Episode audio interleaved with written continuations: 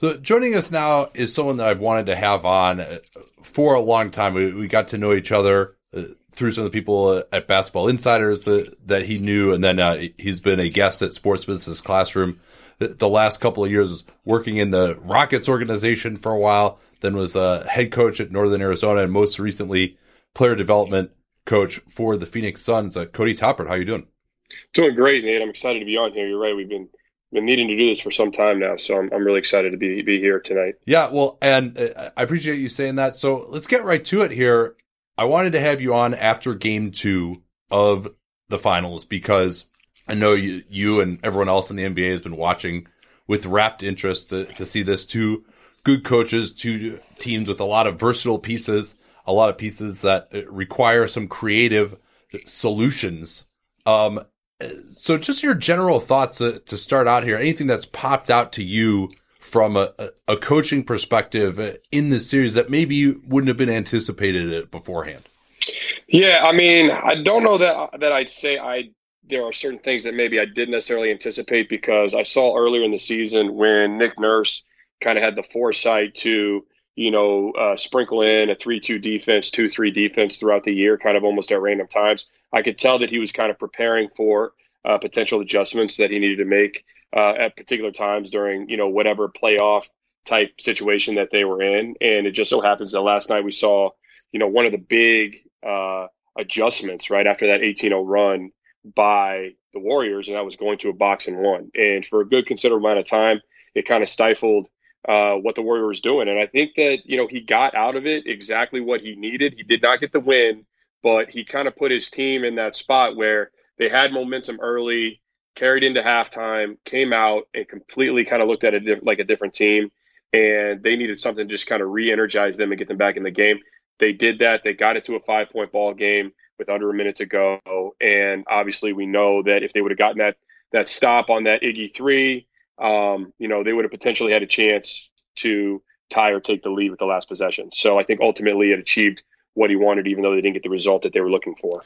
So I think to me a big reason why that worked was Klay Thompson was out of the game. Obviously, uh, they don't have KD. Uh, a box in one works a lot better when there's a big one on the other team, and then there there are fewer threats outside of that, specifically from a shooting perspective. Do you think that if they go to that look when Klay is available, it can work, or is it going to be more of a when Steph is the only ball handler, the only scorer in the game type of look? Well, I think you hit the nail on the head, right? The the lineup, the crunch time lineup they were looking at last night: Cousins, uh, Quinn Cook, obviously in there, Iggy, Draymond, and Steph. Um, even Quinn Cook being an excellent shooter that we know he is, uh, hasn't necessarily been such high pressure moments uh, in the past. Um, so to me, it just kind of made sense with that lineup out there. If you add somebody like Klay back into the mix, I think then you've got to kind of readjust uh, your strategy. Would be extremely risky then, and, and you know, are you going to go with a triangle and two? I mean, ultimately, you're kind of faced with with these types of decisions uh, when you're playing the Golden State Warriors, right? And you know, for instance, you take it back to you know uh, Warriors against uh, the Trailblazers series, right? Trailblazers are back in the pick and roll and the handoffs. They're giving up those threes coming off of the high screens or handoffs. Um, you know, everybody's saying, hey, do you need to be at the level of the screen? Should you be blitzing these guys? You know, should you switch everything? I mean, there's a, a bunch of different solutions to the problem. But what we've noticed about the Warriors over the last five seasons is they seem to find the solution.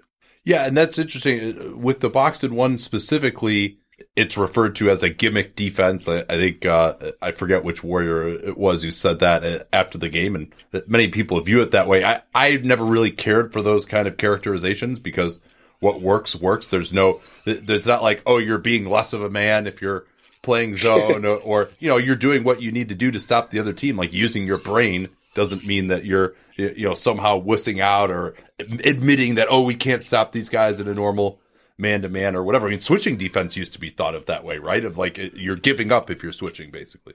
For sure, people people would say that switching was you know the path of least resistance, the scheme that requires the least amount of effort, lazy, whatever the connotations. But what we've seen is that switching can be used as a weapon, right? If you switch aggressively, switch to deny, switch to take a three away a three, switch to force a turnover, things like that nature, then it completely changes the game, and then switching becomes you know, a, an ability to kind of try to neutralize off ball screens, on ball screens. And if you have a lineup of versatile wing ish type defenders, now the shot clock becomes a factor and you try to hope that the opponent digresses into isolation, right? So it can be a weapon. Same thing with the zone. Try telling Jim Boeheim, obviously, the, the zone doesn't work or whatever the case may be, right? What you're looking for is uh, especially in playoff basketball, it's a game of adjustments. And those adjustments don't just come from game to game, they come from quarter to quarter or even timeout to timeout. And you have to figure out how to, you know, sustain your runs, stop their runs. And, and at the NBA level, we know like if you get up by 20 points in the first quarter, it's almost like a curse, right? Because it's always a game of runs. So you mentioned the potential for adjustments. I don't know that they can go to that uh, when you have either Klay or KD out there whenever he's going to be available. Those guys are just such tall shooters with such quick releases. You you can't give them the airspace on the perimeter that that defense might provide. But let's say they go to it end of the first, end of the third, uh, when Steve Kerr typically goes with Steph Curry and four relative uh, non-shooters uh, out there. What can Steve Kerr do to come back schematically?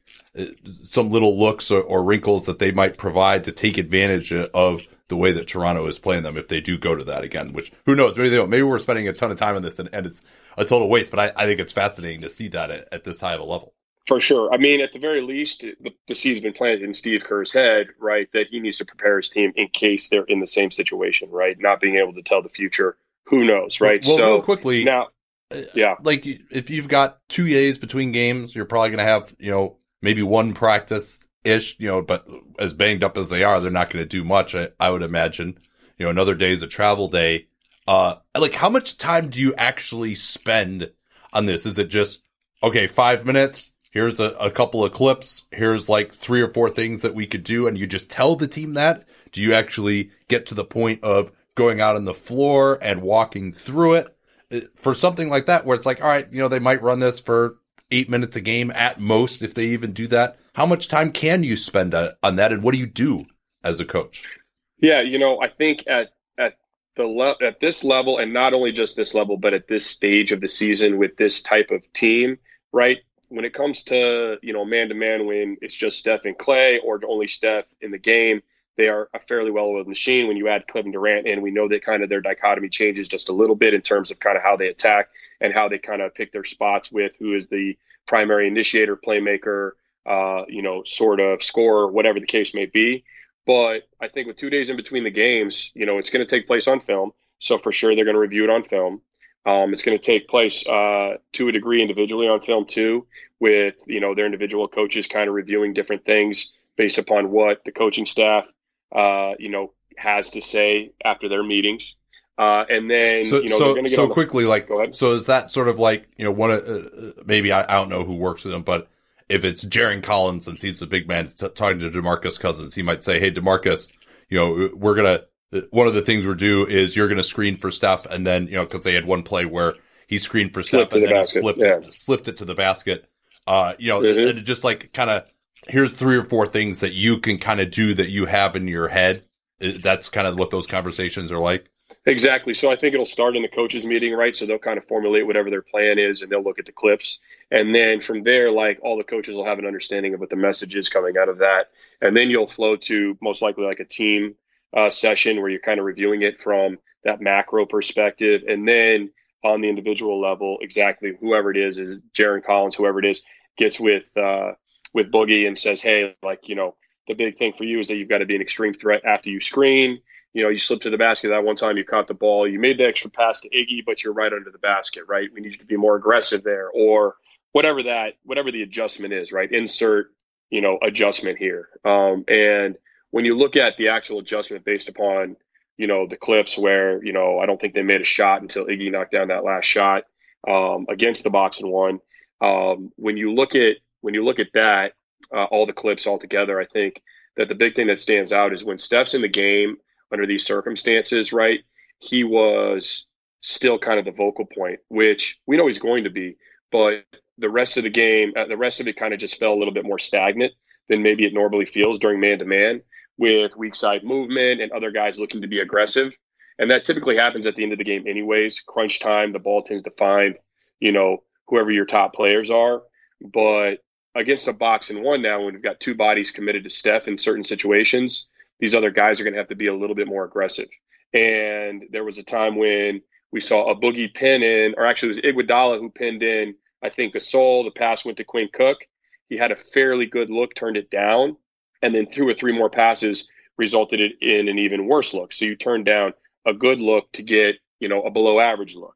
Um, and you know, with Iggy on that extra pass coming from from uh, from Boogie Cousins, right? Iggy stayed up near the wing area, high quad area, instead of drifting down to the corner. If he drifts to the corner now, it's a longer closeout for Siakam. That makes it harder for Danny Green to play two, and then ultimately get back and contest the Quinn Cook three, right? So you're looking at it from that type of perspective. And what I would say to these guys is, let's run our man-to-man offense, and let's run it like we're going against a man-to-man. When we find an advantage situation, just like they would against a man-to-man offense, we need to take advantage of it. Whether it's a slip on the weak side, an open three for you know Iguodala with unguarded, we've got to just play our game. Yeah, and maybe that's a, there's a feeling with the Warriors. It seems like maybe even more so than other teams. And I think Toronto's kind of like this to an extent too, where you want to move the ball around and feel like when you are taking the shot, if you're Andre Iguodala, you're doing it as a result of some action that has gotten you an open look, and that you just I, I, you could speak to this too. That it seems to me that players, especially kind of veteran guys who really want to play the right way, Gasol is like this too to me, where he's happy to shoot it if it comes off of some nice action, and they kick it out to him, he's open for a three. He doesn't necessarily want to take it when it's just, okay, you threw it to me and we didn't really do much, and now they're just leaving me open. Yeah, exactly. I mean, you're putting him in an awkward uh, situation, right? And that's kind of like, I think, the whole point of that defense is to put, you know, you're essentially, I call it the reverse box score theory, right? When you look at the box score at the end of the night, you know, and during these different segments, you can kind of segment like the box scores are coming at timeouts and all that type of stuff.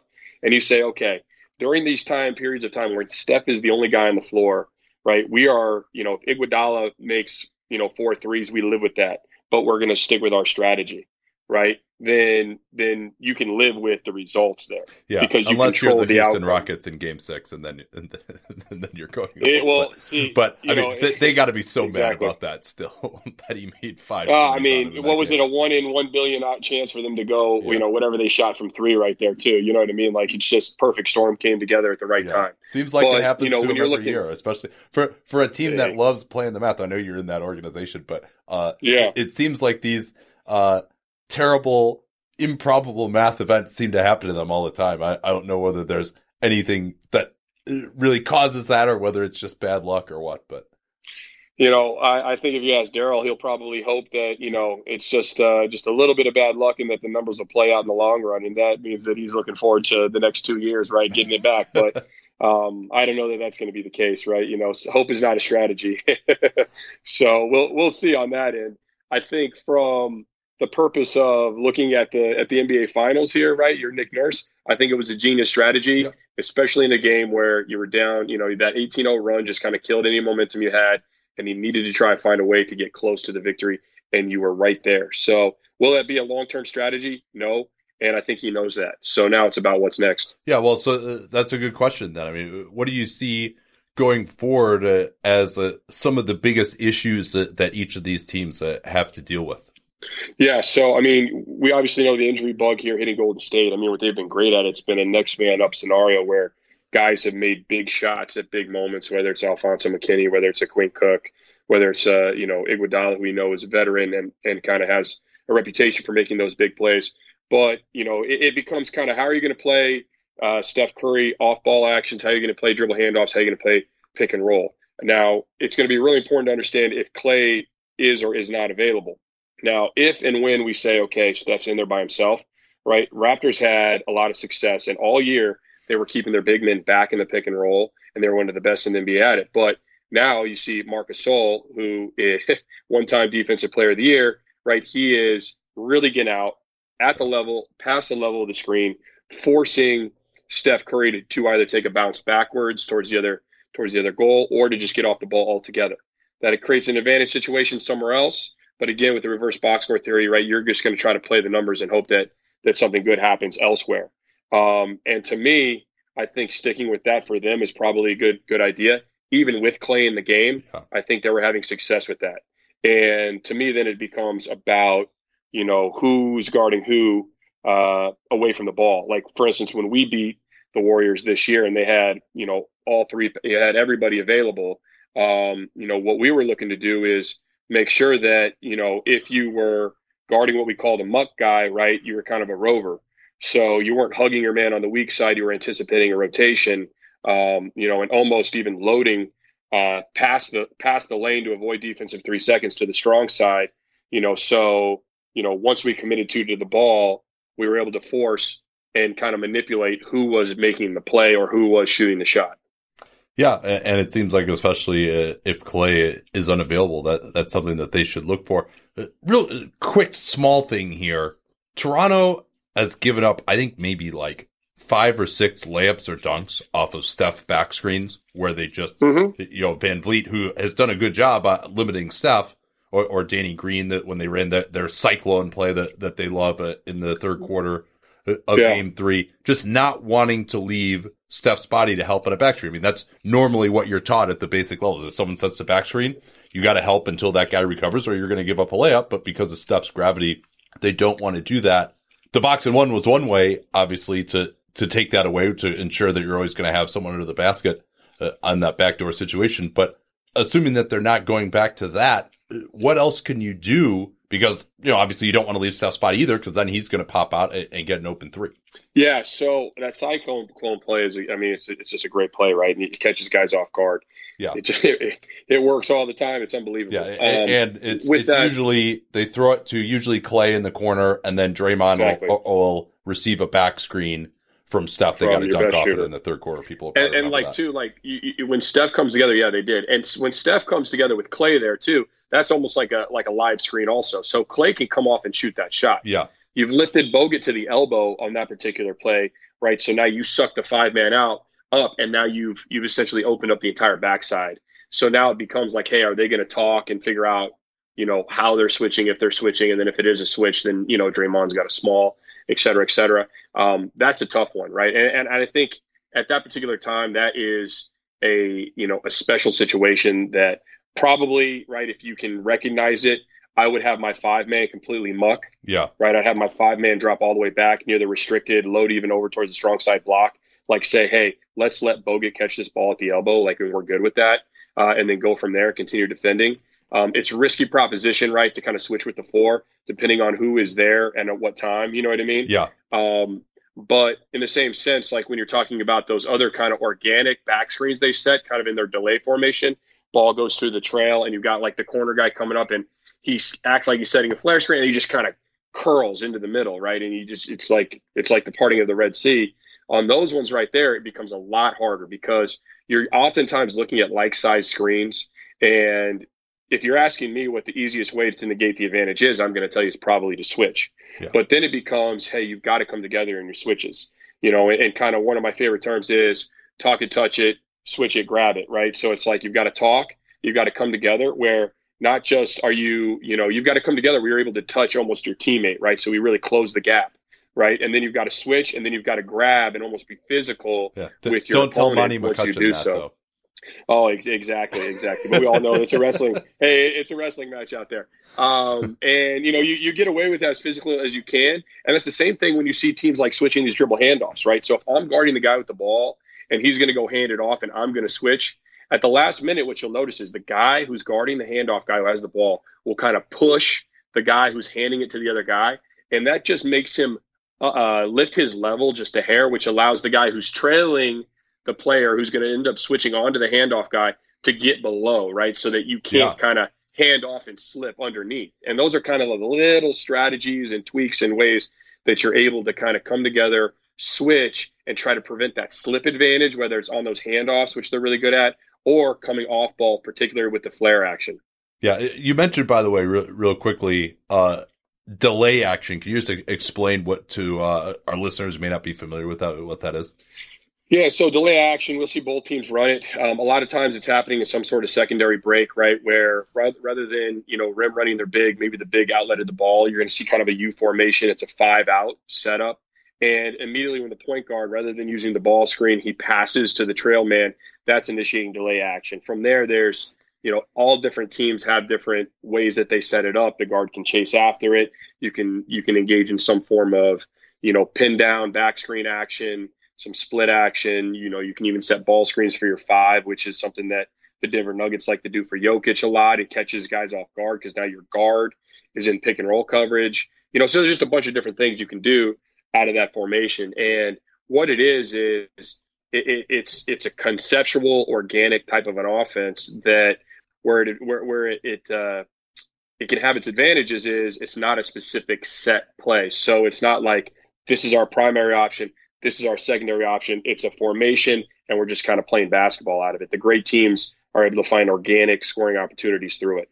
So really, when you if you're watching as a fan, if you see the point guard or the ball handler in like a semi transition secondary break situation, throw it back to the big uh, above the three point line uh, at the top, and then the middle is open essentially, and guys are arrayed around the three point line. They'll start interacting, screening for each other in some fashion. That's that's really what you're talking about there. Yep, that is exactly correct. So, and that could be Draymond in the trail position, which he's obviously a deadly passer from that. And even, you know, in one of their uh, one of the, those box and one sets, they started to kind of go to it, and Draymond penetrated, and he could have dropped a bounce pass to Boogie. Instead, he tried the shovel pass that went out of bounds. Um, but yeah, that's that formation, correct. Uh, all right. Anything else that's just stuck out to you uh, uh, about this series? I wanted to talk more to you uh, about the player development side, but uh, you know, yeah. as is uh, my want, we get into the weeds a, a little bit. But just a, in a general sense, and anything that's uh, stuck out to you, we haven't had a chance to talk about yet. Well, I mean, obviously, you know, the the performance of Pascal Siakam in the first game was outstanding. The performance of Fred VanVleet, um, you know, kind of all the way through here on both sides of the ball, right? Whether it's from, you know, after since the birth of his child to knocking down those threes and those types of things. I mean, it's pretty remarkable kind of to see how the Toronto Raptors having these guys step up. And then you look at a guy like Kyle Lowry, who is just dominating from a from a defensive standpoint without dominating the box score and not playing particularly efficient. I think if Lowry ups his offensive game, it'll be really interesting to see, you know, how do the minutes then kind of interact here with these guys in terms of like VanVleet and how he's able to kind of find, you know, his run. Because when you've got two smalls on the floor at the same time, right, that works depending on, you know, certain lineups. But for other lineups, it could be could be difficult. So I think it'll be interesting to see how Nick Nurse, what kind of rotations he goes to uh, with that. See, you know, if we see any more of, you know, a Norman Powell and how much we see of Ibaka because right now he's had six guys playing, you know, all over 30, you know, 33 minutes, uh, you know, a night. And that's, that's pretty difficult. For Golden State, let's say KD can't play in game three and Klay can't play in game three. You're going to have still Steph, Iguodala, Draymond, Cousins. If you're closing the game in the critical moments, who do you think is the fifth guy that you want to go to on Golden State? Uh, and what what are some of the, the pluses and minuses of, of those guys, maybe? Yeah, I mean, I think it's going to have to be a feel based on kind of who's got us going, but I wouldn't be surprised to see a little bit more of Jonas Jerebko, see what he can't do and fit in. He's a guy who, you know, down. I mean, if you remember that Utah game earlier, he was playing his old team, right? He gets the tip in at the buzzer. Yeah. Like that's the type of guy that he kind of is in crunch time situations.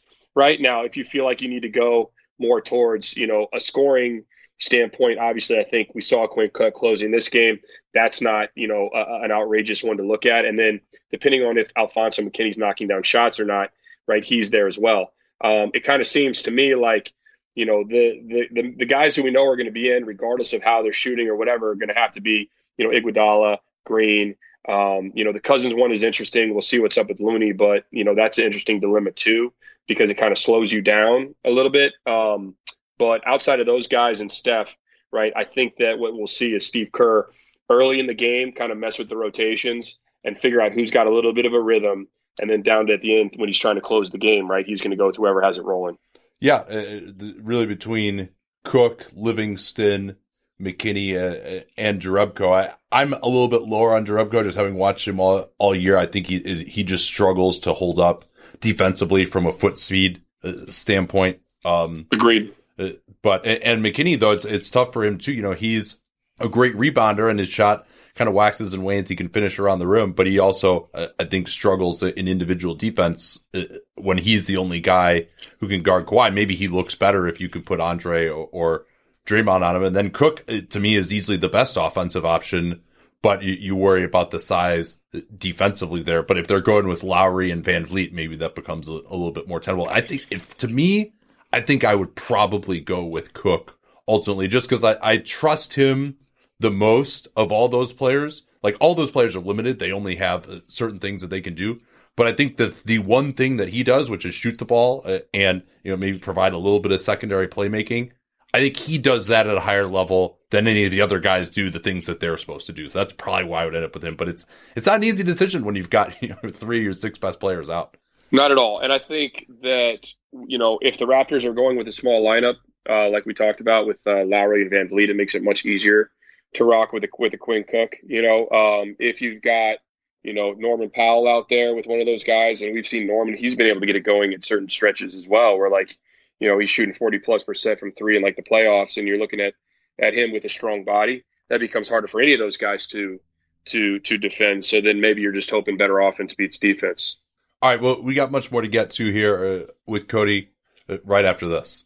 Certainly, there are many guys who are not particularly interested in opening up to a doctor in person about issues that you might be having with performance. Uh, but with forhims.com, the wellness brand for men, you can get access to physician consultations and prescription treatments online.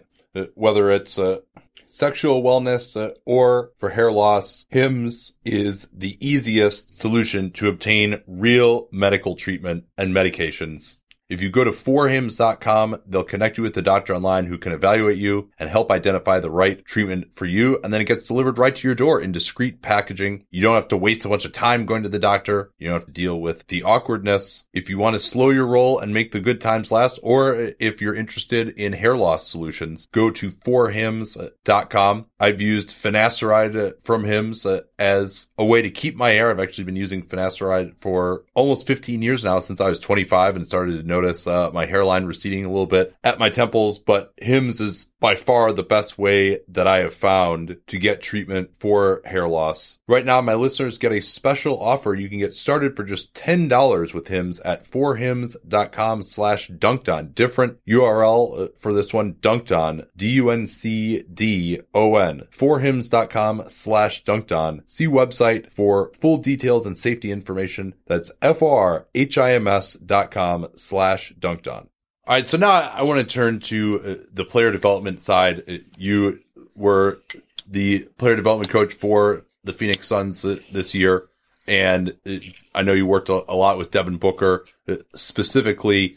Um, but just it, it, starting with some of your general philosophies uh, as a player development guy, um, I wanted to focus on Pascal Siakam. He's been probably going to win Most Improved Player this year. Started as someone who was thought of as pretty non-skilled coming out of uh, New Mexico State.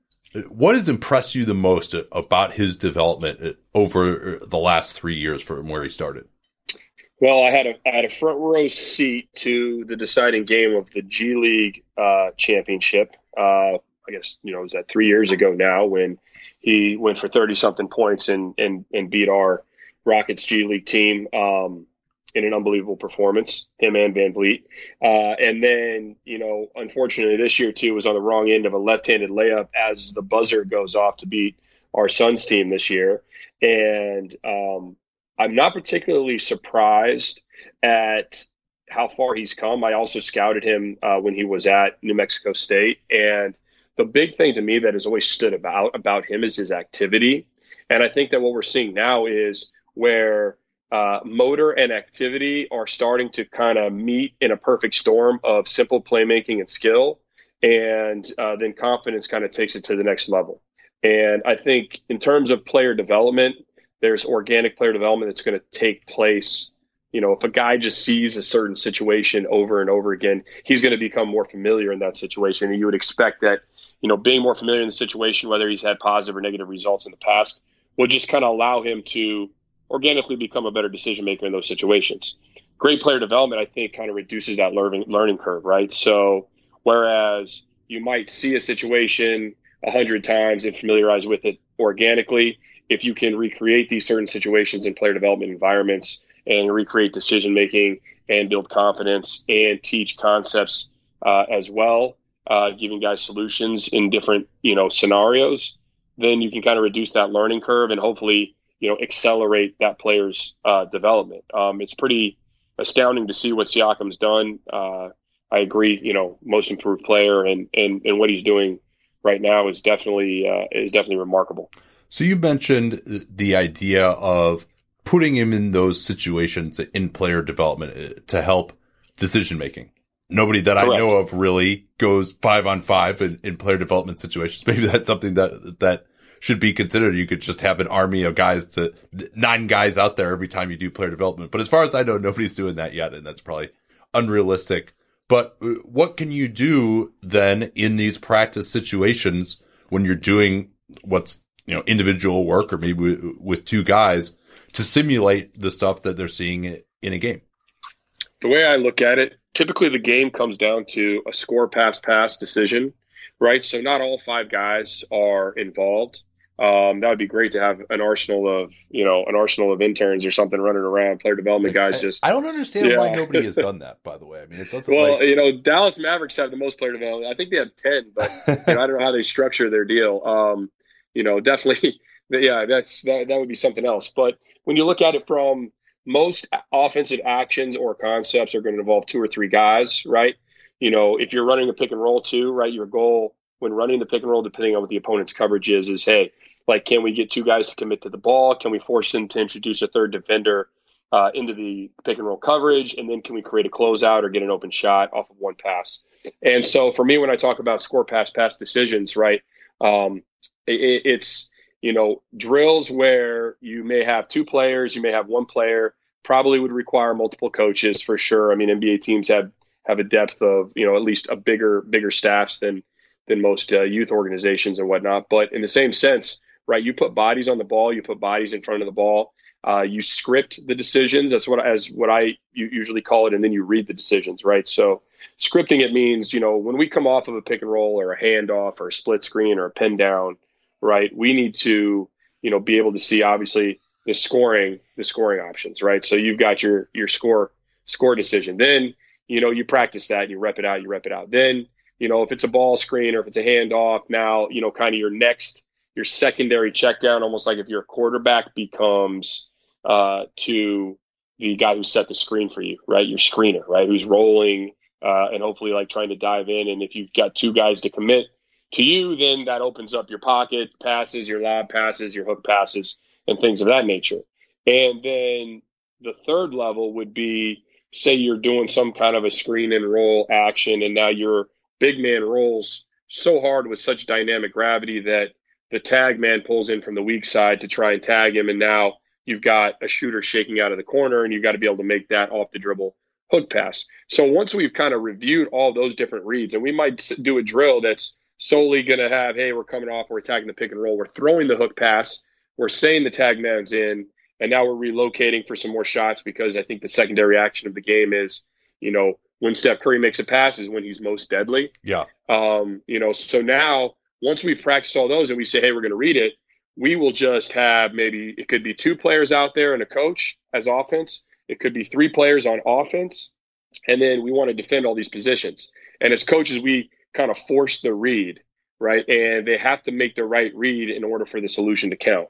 And then from there, it becomes about what's next, what's next, what's next. So if we're playing this sort of, you know, dummy defense, but a little bit more than dummy defense, I call them kind of simulations, right? And we go under the ball screen, right, then we're expecting that the screener is going to set, you know, he's going to rescreen. We expect that he's going to gain ground, he's going to forward pivot so they can't go under again. We expect then that we're going to try to commit two to the ball and that he's going to forward pivot out of his role. And so we can kind of force and manipulate so that we know, hey, like the appropriate decision there is going to be that pocket pass. And it's our player's responsibility to make the pass. And then rather than just get one shot out of that action, right? If the big man shoots the shot and the read is not the hook pass to the third offensive player, we're just we're popping back out and now we're playing drive and kick with the other two guys, right? Or if score is the option, now the next ball fires in and we're playing pick and roll again, and we got to make another read. So we're trying to comp compound decisions and put these guys in that kind of chaotic environment that they'll see in the game to hopefully again reduce that learning curve. Yeah, thanks. That was uh, awesome detail there. Another thing that's really excited me about Pascal is how well he's improved at his finishing at, at the basket. I mean, his touch, you know, on those kind of floaters along the lane line, off the glass, both hands, uh, off spin moves. And what can players do? Uh, what can coaching staffs do? Uh, what are some of your favorite drills to improve finishing? You know, I'll see kind of the, when I watch teams work out before games, the, all right, we're going to put the pads on you uh, as you're going up. Um, but what are some of your favorite drills to help guys get better at finishing, dealing with contact? Because that's something that really, it, it's tough because it takes a live you know, you you can't really kind of do that at half speed. You know, it's kind of got to be game speed, I think, to really yeah. understand it. But then you also, you know, in the season, how many guys, especially who are playing big minutes, can do that type of stuff at game speed in practice? You know, that that's another question. Yeah, no, for sure. I mean, you're as you know at the NBA level, you're you're always kind of balancing player development with load management, with you know obviously schedule management uh, and all those types of things. And I think for me, right? I look at finishing from two perspectives, right? There's confrontational finishing and there's separational finishing, hmm. right? So confrontational finishing is kind of more finishing through physicality, finishing through legal contact, uh, and learning how to be on balance and have all kinds of different finishes around the basket in those types of intermediate areas in the paint, right? Definitely requires let's get the pad out there and all those types of things separational finishing for me is is typically when you're going to try to attack, but then you're going to try to create space before the finish, right? And those are going to be kind of like your Euro step type moves. I think what we see in today's game now is an unbelievable ability for these highest high level players, high level finishers, right, to really take moves that typically a layup used to be inside foot, outside hand, right? But now we see guys going, you know, outside foot, outside hand, you know, outside foot, inside hand you know, inside foot, outside hand. So they're kind of putting it all together.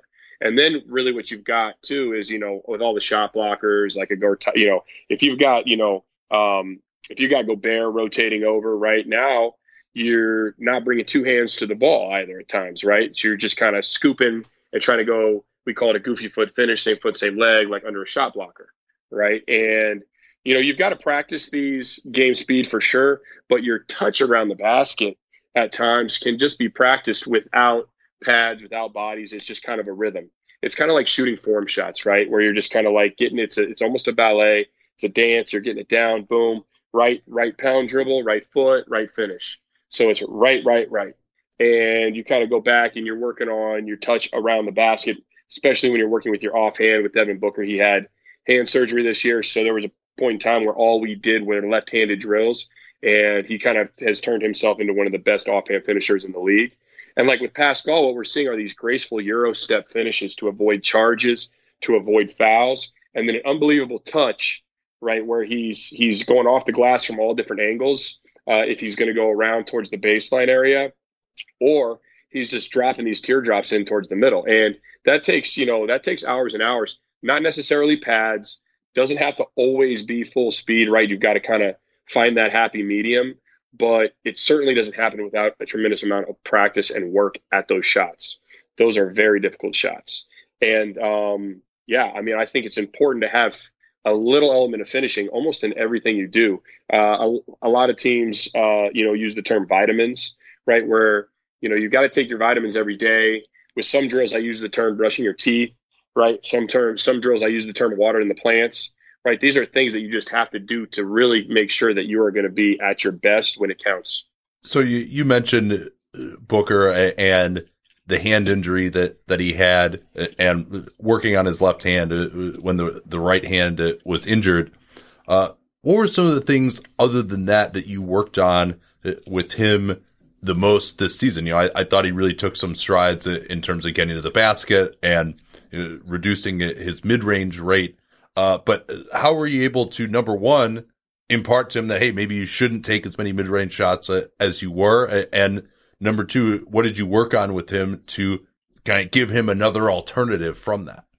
Yeah, um, I think the first thing it started with you know building a relationship, building trust with him, and then kind of showing him some some information, right, about where he was at in terms of points produced overall, uh, and comparing him to some of the upper echelon guards like the Russell Westbrooks, like the Damian Lillards, like the James Hardens.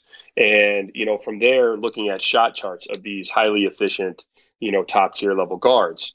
And when you kind of look at a lot of, uh, you know, the similarities between him and specifically Damian and James Harden, right, was you know his ability to kind of create, but also his ability to score, and then kind of once we built a relationship and I kind of showed him a plan of attack, a blueprint, you know, it was to his credit that he bought in.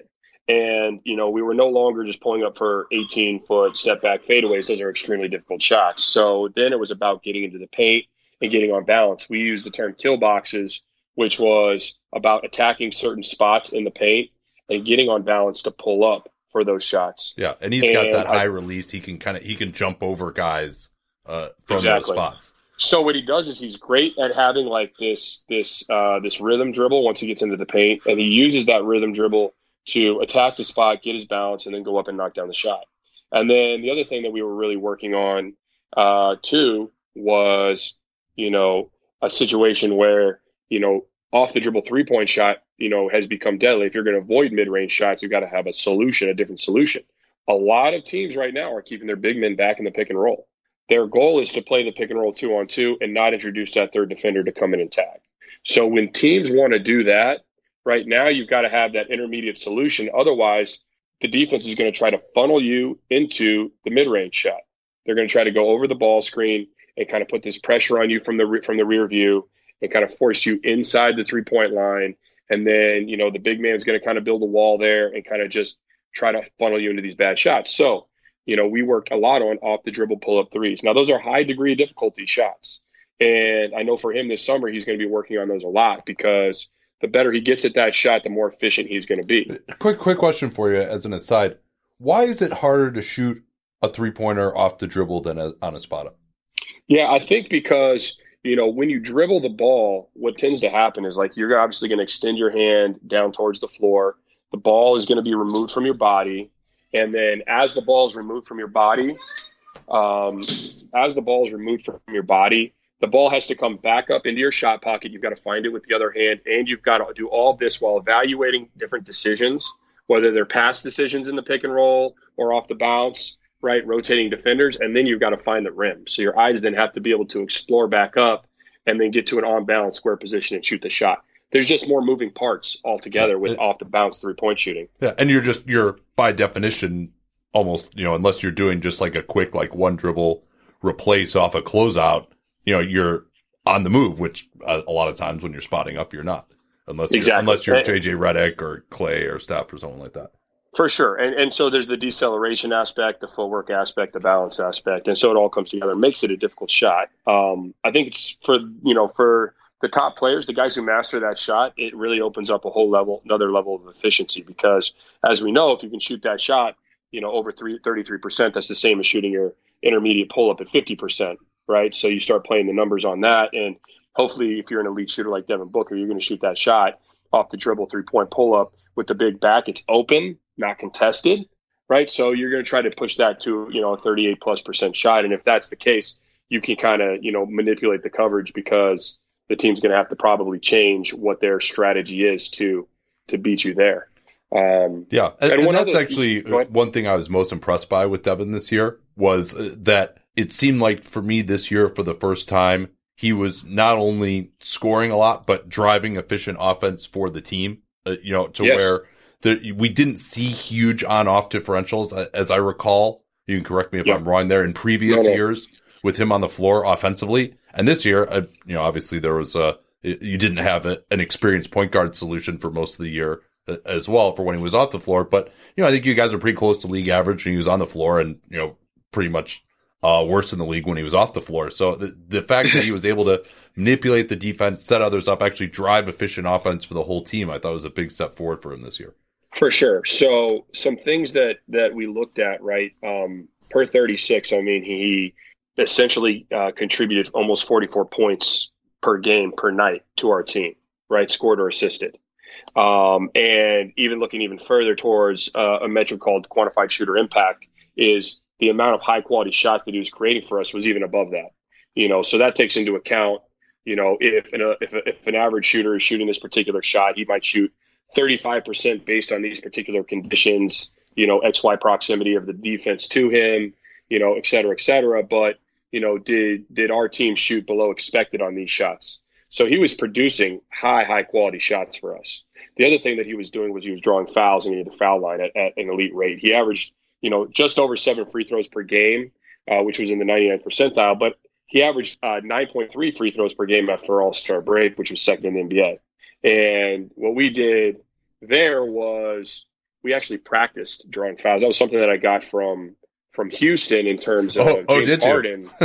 yeah, exactly. But the funny thing is, the funny hey, thing hey, is this, right, yeah. Nate? So, yeah, go ahead. Well, I mean, I, I and I, I say that as kind of a fan perspective, but obviously, if I were in your position, I'd absolutely. I mean, I, I say all the time, like people, there's a lot, a lot of players who need to get better at drawing fouls, and so I, I, I joke about that from more of a fan perspective. But I mean, it's obviously yeah. that every player should be working. I didn't need to uh, disparage it in that way, but it's a strategy. Yeah. It's a strategy for sure. And like, you know, they're not, you know, doing drills in Houston necessarily like to practice like drawing fouls, but James Harden, I mean, I'd be guarding him in certain drills and like he'd go in and he'd like scoop my hands and like it's a foul.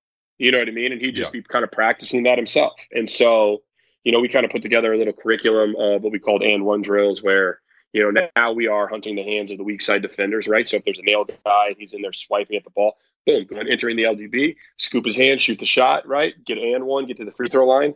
Um, or, you know, we could even we can even scoop the hands on the ball where the guy's hand checking you, right? And you see that one with Harden a lot as well. And Book really kind of mastered that as well. Guys hand checking you rather than being confrontational to kind of push away from him. You kind of make him feel comfortable and you scoop his inside hand as you're going up for a shot, foul.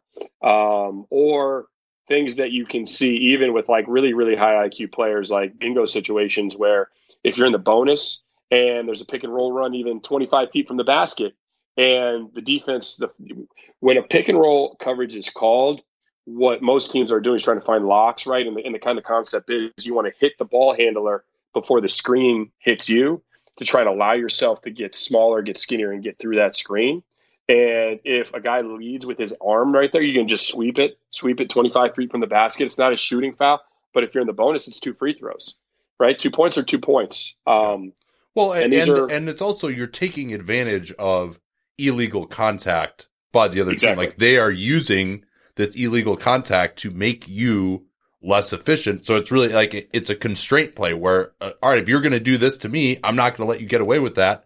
Now you got to play me honest, and I could be more effective just playing straight up.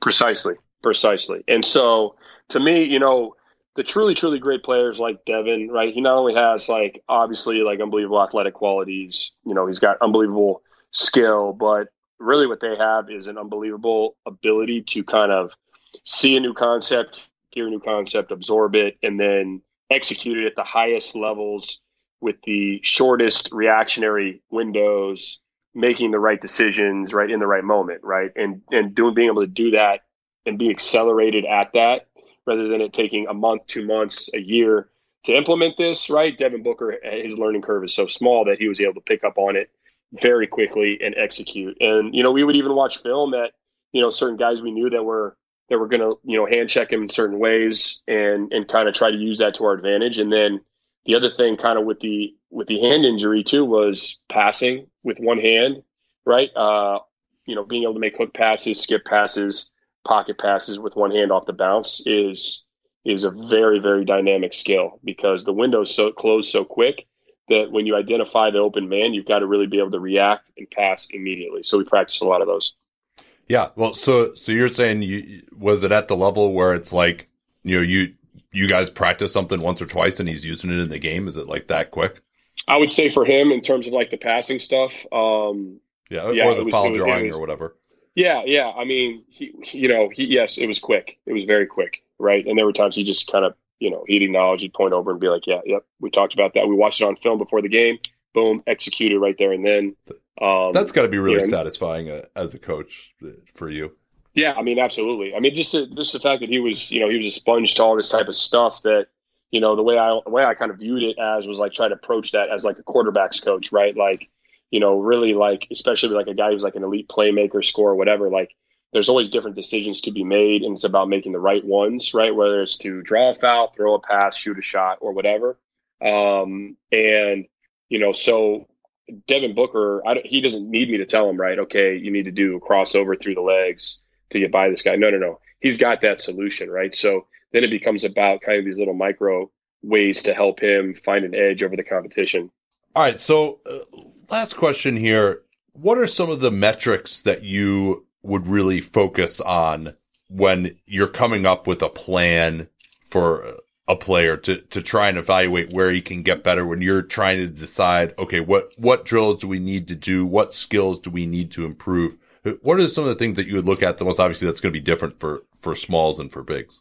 Yeah, for sure. So I kind of look at it and, seg- and divide it into segments. So the first segment's shot selection, just kind of getting an understanding of where is this guy getting his shots, what type of shots are they, and kind of where does he rank in terms of shooting those particular shots. The next segment, you know, typically is going to be, you know, playmaking. Uh, and then, you know, playmaking kind of obviously getting teams involved pretty, pretty, you know, self explanatory. Then I've got shooting. And then, you know, for a guard, usually it's pick and roll ball handling uh, at some point in time. And if it makes sense, you've got post play, you know, and for the bigs, you know, it doesn't, it doesn't change significantly instead of like pick and roll ball handling. It's still like pick and roll typically is like screening and rolling. Playmaking can be, you know, screener assists, setting wide pin downs, dribble handoff assists, things like that. Um, you know, and then from there, right, it's about kind of diving into the numbers. I mean, luckily at the NBA level, we have access through Second Spectrum to tremendous amount of in-depth, uh, you know, kind of analytics that's going to allow us to understand what how good these guys are. And what I like to do is break it down month to month to really identify, see if we have it, if we're trending in the right direction on certain things, if we're trending in the wrong direction, or then if we start trending in the right direction, we have a dip. Kind of why is that, right? And kind of figure out how to bridge that gap.